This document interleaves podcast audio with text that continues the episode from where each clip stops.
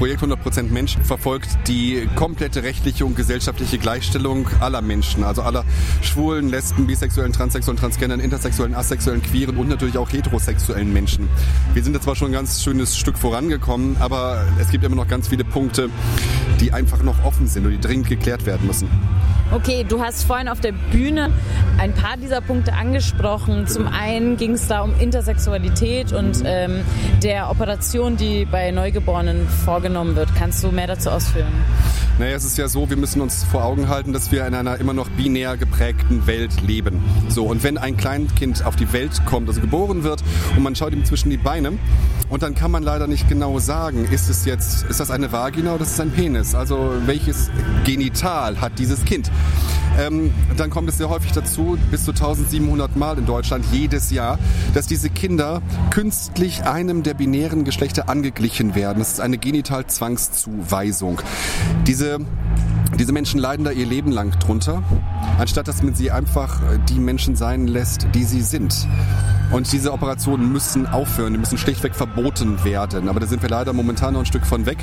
Die große Hoffnung ist jetzt halt, letztes Jahr hat ja das Bundesverfassungsgericht geurteilt, dass es einen dritten Eintrag geben muss, also einen dritten positiven Eintrag im Personenstandsregister, nämlich neben männlich und weiblich muss es noch einen dritten geben. Und sobald dieses dritte Geschlecht etabliert ist, ab diesem Moment müssten diese Operationen eigentlich als absolut menschenunwürdig, als Menschenrechtsverletzung, was sie jetzt schon sind. Aber dann müsste es endlich akzeptiert werden. Warum soll man jemanden operieren, der ein ganz eindeutiges Geschlecht hat, nämlich das Geschlecht Inter? Du hast gerade angesprochen, dass eine dritte Form von Geschlecht sozusagen von der Bundesregierung anerkannt worden ist in gewissem Maße. Nicht wirklich. Nein. Also um das mal kurz nochmal zu sagen, das Bundesverfassungsgericht, es ist ja immer so momentan, dass das Bundesverfassungsgericht alles, was LGBTIQ angeht, sozusagen anschiebt. Und dann muss die Bundesregierung, vornehmlich die CDU, muss dann irgendwann klein beigeben. Und leider ist es genau so auch bei intergeschlechtlichen Menschen. Also dieser dritte Eintrag, den hat das Bundesverfassungsgericht gefordert und hat gesagt, ihr müsst bis Oktober so etwas einrichten. Die große Frage ist jetzt nur, wie die Bundesregierung das umsetzen wird. Es gibt ja in der Zeit mehrere Vorschläge, die im Raum sind und der aus dem Heimatministerium, die sozusagen dafür zuständig sind, das ist der schlimmste von allen, nämlich anders oder andere. Und das wäre negativ. Das sind dann die anderen. Nein, wir wollen einen positiven Eintrag haben. Jetzt war letzte CSD die große Feier, weil die Ehe für alle akzeptiert wurde. Dann wurde auch eine Forderung des CSDs irgendwie erfüllt, nämlich dass Menschen Reparationen bezahlt bekommen, die unter vorherigen Gesetzen, die eben das Schwul oder Homo, sag ich mal, sein, verboten haben, die darunter gelitten haben, die haben dann Reparationen bekommen und so weiter und so fort. Aber was muss noch gemacht werden, deiner Meinung nach? Diese kleinen Schritte, reichen die? Natürlich, reichen natürlich überhaupt gar nicht. Und die Entschädigungszahlungen an die Opfer des Paragraphen 175 sind ein Witz. Also erstmal der große Witz daran ist, dass das so lange gedauert hat, diese Menschen zu entschädigen, das Ende erstmal zu akzeptieren. Auch dort, muss man ganz klar sagen, hat die CDU wieder versagt. Und zwar auf ganzer Linie. Es hat dazu geführt, dass ein Großteil der Menschen, die Entschädigungen hätten bekommen können oder hätten bekommen müssen, schlichtweg weggestorben sind. Das ist so ein zynisches Spiel gewesen, das immer wieder zu vertagen und nicht darauf einzugehen, bis die Menschen im Endeffekt weggestorben sind. Das ist, Entschuldigung, ich finde das widerlich. Für mich war das einfach nur widerlich. Gleichzeitig ist es auch noch so, dass diese Entschädigungen natürlich auch nicht für alle galten. So, also Untersuchungshaft zum Beispiel wurde nicht anerkannt. Also für Untersuchungshaft bekommt man nichts. So, und es ist das Schutzalter, ist raufgesetzt worden für homosexuelle Handlungen auf 16 Jahre. Für Heterokontakte 14 und für homosexuelle Kontakte ist das Ganze dann nachträglich angehoben worden auf 16. Also die Verursacher der Politik spielen damit die Pädophilie-Karte, was an sich schon absolut widerwärtig ist, weil Homosexualität und Pädophilie haben nichts miteinander zu tun. Da soll man sich einfach mal ein bisschen besser informieren. Und es hat dazu geführt, dass wieder weitere Menschen diese Entschädigung nicht bekommen haben. Und es wurde wieder gesagt, es gelten für homosexuelle Menschen andere Regeln, andere Gesetze als für heterosexuelle Menschen. Und das ist im Anbetracht des Antidiskriminierungsgesetzes, des Gleichbehandlungsgesetzes und der Gleichbehandlungsforderung, die wir einmal haben, absolut schwachsinnig. weitere Punkte, die für euch noch nicht erreicht sind für eine Gleichstellung, um als 100% Menschheit erkannt zu werden? Genau. Also ein ganz klarer Punkt ist das Familienrecht, also das Abstammungsrecht. Das ist eine ganz klare Kiste, dass in einer Ehe zum Beispiel, in einer heterosexuellen Ehe, wenn die Frau schwanger wird, dann ist der Ehepartner automatisch der Vater. Ob er das ist oder nicht, steht dabei nicht, also biologisch gesehen, steht überhaupt nicht zur Debatte.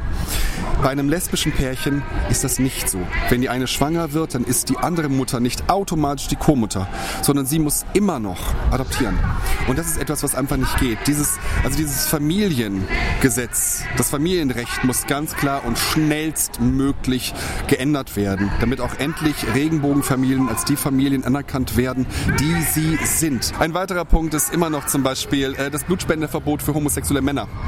Es wird einfach gesagt, weil du homosexuell bist, bist du eine Risikogruppe. Also bei homosexuellen Männern wird einfach gesagt, du bist ein homosexueller Mann oder bist ein Mann, der mit Männern Sex hat. Das muss ja nicht unbedingt homosexuell sein, also ein Mann, der mit Männern Sex hat. Dementsprechend bist du eine Risikogruppe. Dabei wird nicht geschaut, hat dieser Mensch schon seit Jahren eine monogame Beziehung? Das ist völlig egal. Schützt dieser Mensch sich ausreichend? Das wird nicht betrachtet. Einfach nur aus dem Grund heraus, dass er Sex mit Männern hat, ist er eine Risikogruppe. Es wird bei heterosexuellen Männern, also Männern, die Sex mit Frauen haben, wird nicht nachgefragt, wie oft er fremd geht, wie viele Sexpartnerinnen er hat und wie safe sein Sex ist. Das wird einfach nicht gefragt. Und das wäre das, was viel konkreter und wichtiger wäre. Ihr wart ja jetzt aus Stuttgart hier am Freiburger CSD. Der Freiburger CSD hatte dieses Jahr, wie eigentlich ziemlich jedes Jahr, aber dieses Mal öffentlich verbreitet Probleme mit der Stadt Freiburg, was zum Beispiel die Route anbelangte und andere Auflagen. Seht ihr die als symptomatisch oder siehst du die als symptomatisch für die Energie, die von eurer Community irgendwie in Arbeit reingesteckt werden muss, gegen eine vielleicht auch symptomatisch eher rechtslastig oder eher nicht offene Gesellschaft? Na, sagen wir mal konservativ. Sagen wir jetzt mal nicht rechtslastig, sondern konservativ. Also es ist schon so, dass genau das gilt, was ich vorhin schon im Bundesverfassungsgericht gesagt habe. Es war auch hier in Freiburg so. Es musste ein Gericht entscheiden und musste uns Recht geben, weil die Stadt es nicht getan hat, obwohl die Stadt wusste, dass sie verlieren werden. Das wussten sie.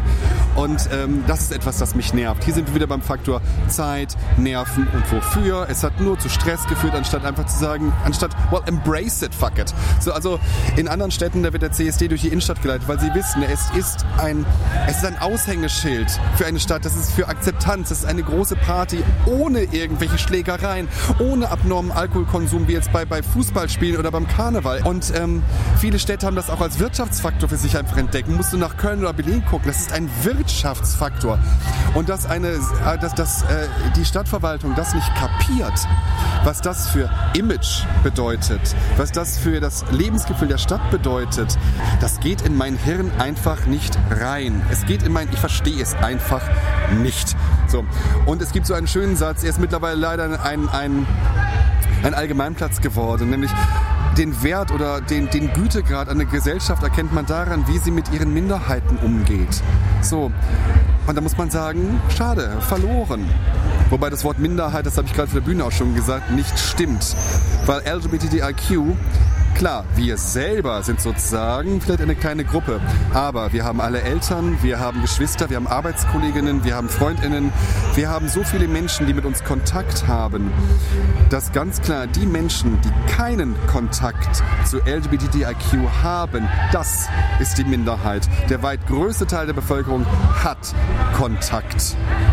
Okay, und jetzt zum Abschluss nochmal zu Projekt 100% Mensch. Wo findet man euch und woran seid ihr gerade dran? Also, man findet uns natürlich im Netz unter 100mensch.de, also 100mensch.de. Und das, woran wir gerade sitzen, also normalerweise machen wir Informationskampagnen zu den Themen Geschlecht und sexuelle Orientierung.